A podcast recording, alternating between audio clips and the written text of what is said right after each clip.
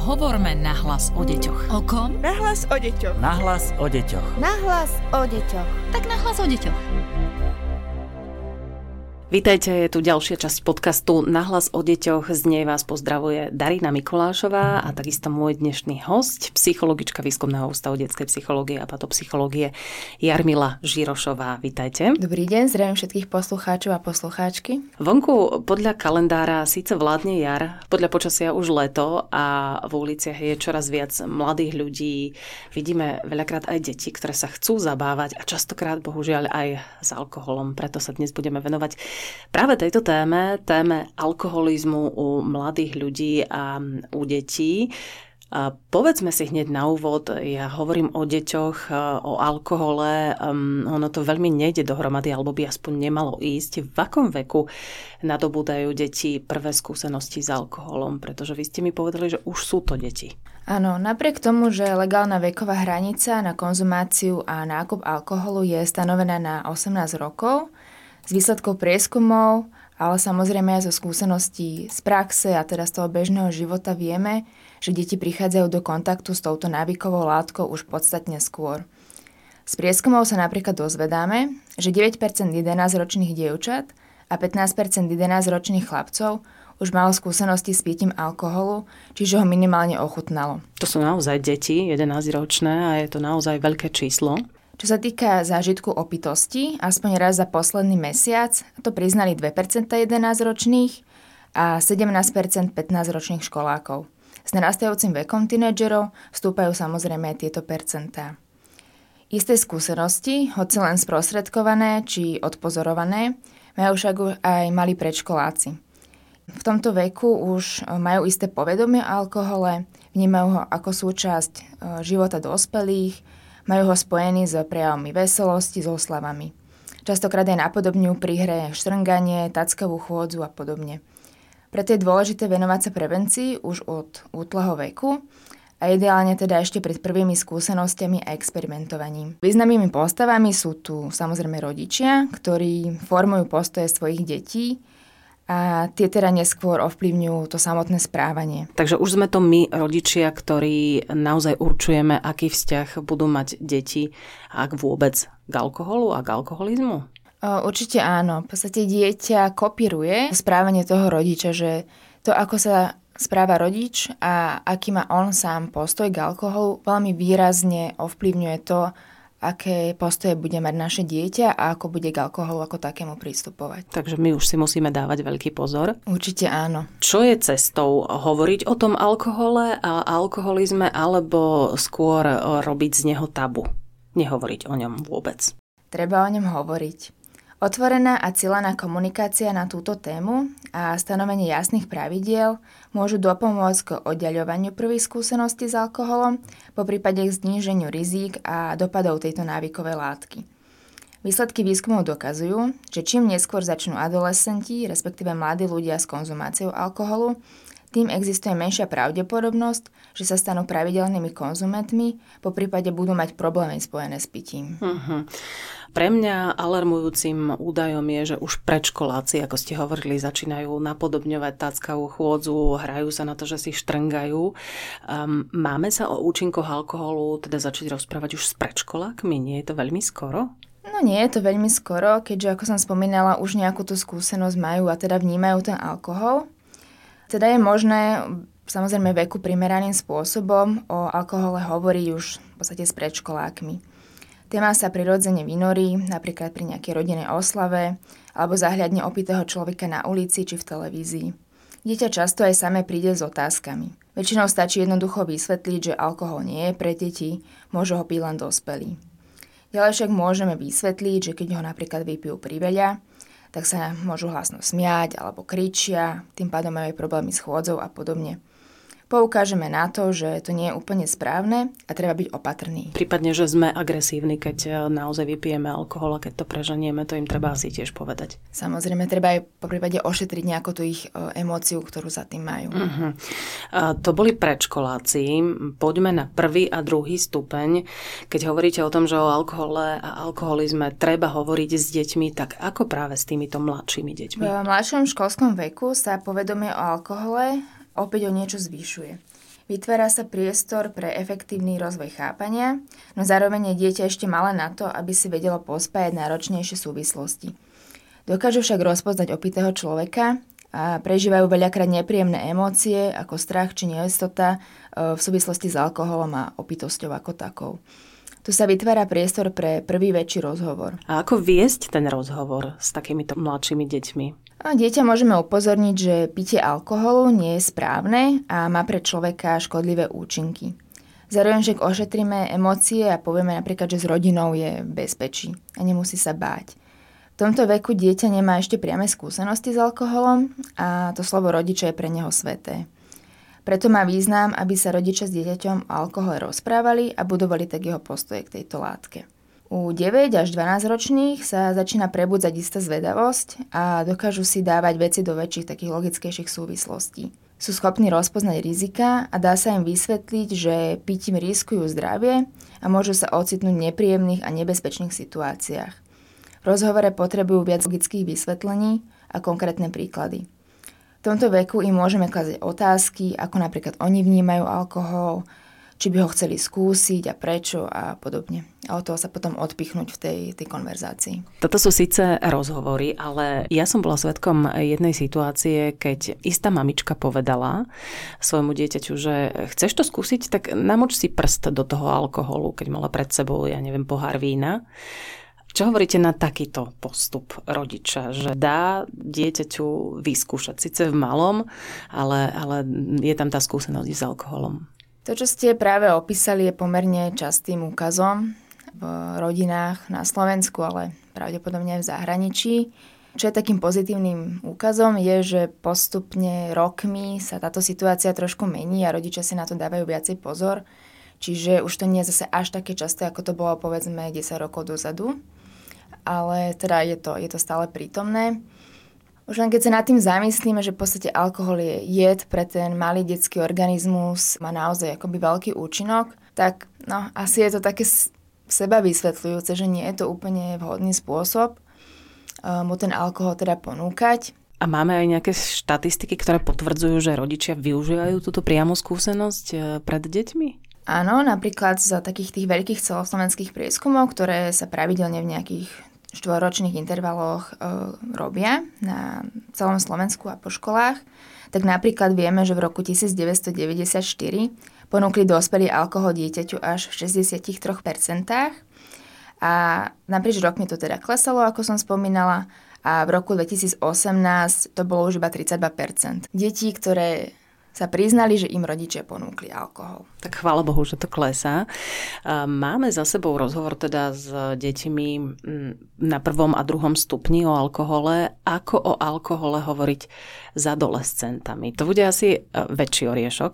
Áno, u tínedžerov uh, už dochádza k prvému experimentovaniu, preto je fajn si všímať všetky podnety a využiť ich na začatie rozhovoru nie je dobré čakať na to, že kým sa to stane, hej, že kým to dieťa už proste príde domov opité. Je super, keď má ten dospievajúci čo najviac pravdivých informácií, či už o rizikách užívania alkoholu alebo o jeho vplyve na organizmus. A to teda ešte skôr, ako mu nejaké informácie poskytne kamarát, ktorý mu ten alkohol ponúka a v podstate mu povie že to bude super a bude sranda. Potom je teda veľmi aj ťažké tie informácie spätne nejako vyvrátiť alebo ich nejako skorigovať. Myslenie tínedžerov je sústredené len do takej blízkej budúcnosti, nerozmýšľajú nad dlhodobými následkami. Ak však majú dostatok informácií, zvýšujú sa ich kompetencie robiť správne rozhodnutia.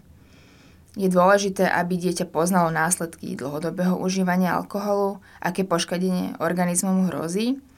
Je však potrebné venovať čas aj tým akutným rizikám, Čiže napríklad, že v stave opätosti je zhoršená koordinácia, človek sa tacka, je nemotorný a teda hrozí mu nejaký úraz. Alebo opitý človek stráca zábrany, má zhoršený odhad a schopnosť úsudku, čo vedie často k nejakým neuváženým a k nebezpečným rozhodnutiam. Na mladých dobre funguje aj poukázanie na to, že sa v opitosti môžu napríklad zosmiešniť alebo strápniť. Mm-hmm. Keď vedieme takýto rozhovor s adolescentmi o alkohole a alkoholizme všeobecne, Určite sú veci, ktorých sa máme vyvarovať. Asi, asi to bude aj poučanie a mudrovanie v úvodzovkách e, zo strany rodiča. Čo máme ešte brať do úvahy? Na čo si dávať pozor pri takomto rozhovore? Kvalitný rozhovor by mal byť založený na vzájomnom rešpekte a porozumení. Je dôležité pýtať sa, čo si myslí, dobre ho počúvať a nebyť kritický a hneď nejaký defenzívny. Samozrejme neodporúčajú sa prednášky a nejaké poučovanie spojené s tým moralizovaním, ale do popredia by skôr mali ísť taký otvorený rozhovor s priestorom na kladenie otázok a diskusiu. E, rodič by mal rešpektovať e, postoje svojho dospievajúceho, hovoriť s ním o tom ako so seberovným, no zároveň mu môže komunikovať aj nejaké svoje očakávania a nastoľovať pravidlá ohľadom alkoholu. Dospievajúci, alebo teda ten náš tínedžer by mal mať priestor o týchto pravidlách vyjednávať a povedzme vybrať si z možností, ktoré mu dáme. Tým teraz dojdeme k nejakému spoločnému konsenzu, čo zároveň zvýši aj taký záväzok voči týmto pravidlám a zvyšuje sa taká pravdepodobnosť, že ich bude aj dodržiavať. Naopak, keď ide o nejakú tvrdú komunikáciu, do ktorej teda ten tínedžer nie je zapojený, ale teda nastolujeme pravidlá, dávame nejaké zákazy, príkazy, ona aj z výskumov vlastne vieme, že takáto komunikácia neviedla k nejakému ústupu pitia alkoholu nie je teda prínosné sa stavať do nejakej role, že my všetko vieme ako rodičia a to, čo povieme, tak tak to bude. Mm-hmm, robiť tú prednášku rodičovskú. Mm, samozrejme. Mm-hmm. Ako reagovať, keď mi dieťa povie, že napríklad aj ty si mala pohár vína a aj ty si pila na tejto oslave, dospelí pijú, a argumentuje týmto spôsobom, ako máme reagovať ako rodičia? Táto otiska sa pravdepodobne vynorí a je teda fajn na ňu byť pripravený tu sa môže poukázať na taký ten rozdiel medzi spoločensky akceptovaným pitím dospelých a tzv. nárazovým pitím, ktoré je typické pre tých adolescentov. Ide teda o nekontrolované používanie veľkého množstva, častokrát silného tvrdého alkoholu, a to v krátkom čase a s tým jasným cieľom, že teda opiť sa. Potom je ten rozdiel vysvetliť, že teda máme jeden pohár vína versus celú fľašu vodky, mm-hmm je pomerne akoby jednoduché a také ako viditeľné. Potom môže prísť ďalšia otázka, keď sa nás dieťa opýta, mami, a ty si v mojom veku pila alkohol, alebo oci, ty si pil v mojom veku alkohol? Ako reagovať? No, tu sa u rodičov vytvára taká, taká dilema, uh-huh. že mhm. teda akože čo s tým? Uh, je teda fajn sa potom tak dopredu rozhodnúť, že akú stratégiu si teraz zvolím. Niektorí rodičia si napríklad stanovia pravidlo, že o svojich vlastných zážitkoch hovoriť nebudú, Argumentujú to tým, že tá ich skúsenosť v tej ich dobe už nie je pre dnešného mladého človeka relevantná. Uh-huh, že to bolo kedysi iné. Uh-huh. Niekomu tieto stratégie fungujú, ale niekoho nie. U tínedžerov to často teda vyvoláva aj taký pocit, že mu ten rodič niečo tají a klame mu, čiže sa tam znižuje taká nejaká dôvera. Takže úprimnosť je vlastne veľmi kľúčová, veľmi dôležitá. Z toho teda vyplýva, že aj keď som ako rodič mala nejaké skúsenosti s alkoholom v tom tínedžerskom veku, povedať, že som ich nemala, je teda uh-huh. tiež nesprávna. Alebo a teda neúprimná. Tak, nie je to dobrá reakcia, samozrejme. Na druhú stranu potom tam vznikajú také obavy, že teda keď sa priznám a poviem, že som nejaké tie skúsenosti mala, tak tínedžer ma bude vnímať ako pokryť sa, že tak ako u neho to bolo v pohode, ale u mňa to už v pohode nie je. Ale zase sú situácie, kedy môže pomôcť takáto úprimnosť, keď poviem, že ja neviem, som to prehnala raz a tým pádom dávaj si na toto a toto pozor. Ten konkrétny príklad môže posunúť moje dieťa možno niekde tým žiaducim smerom.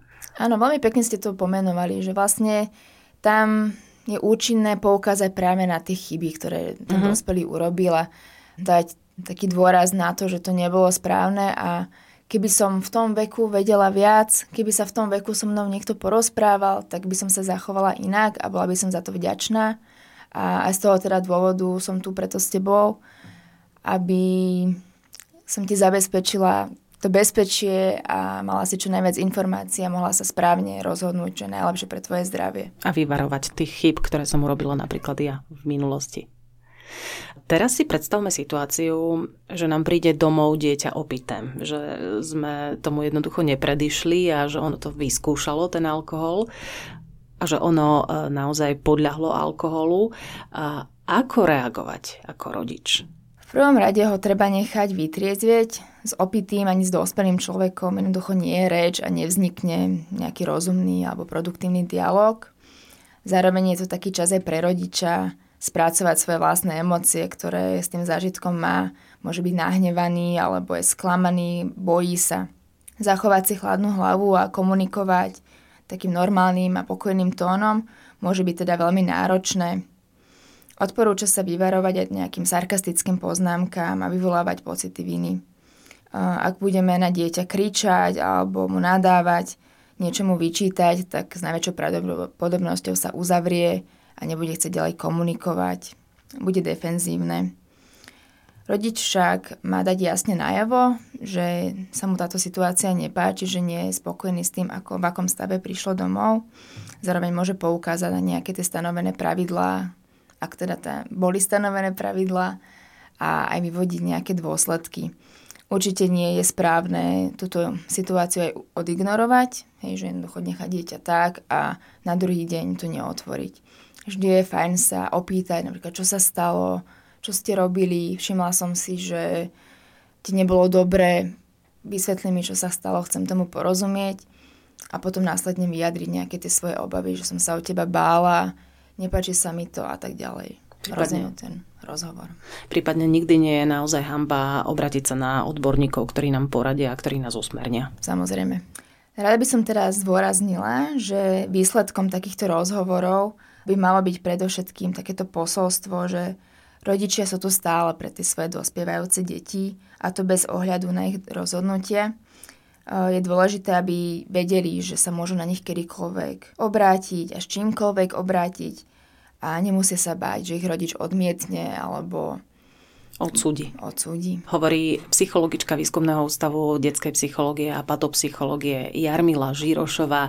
Ďakujem veľmi pekne, že ste s nami otvorili aj túto tému. Ďakujem za pozvanie.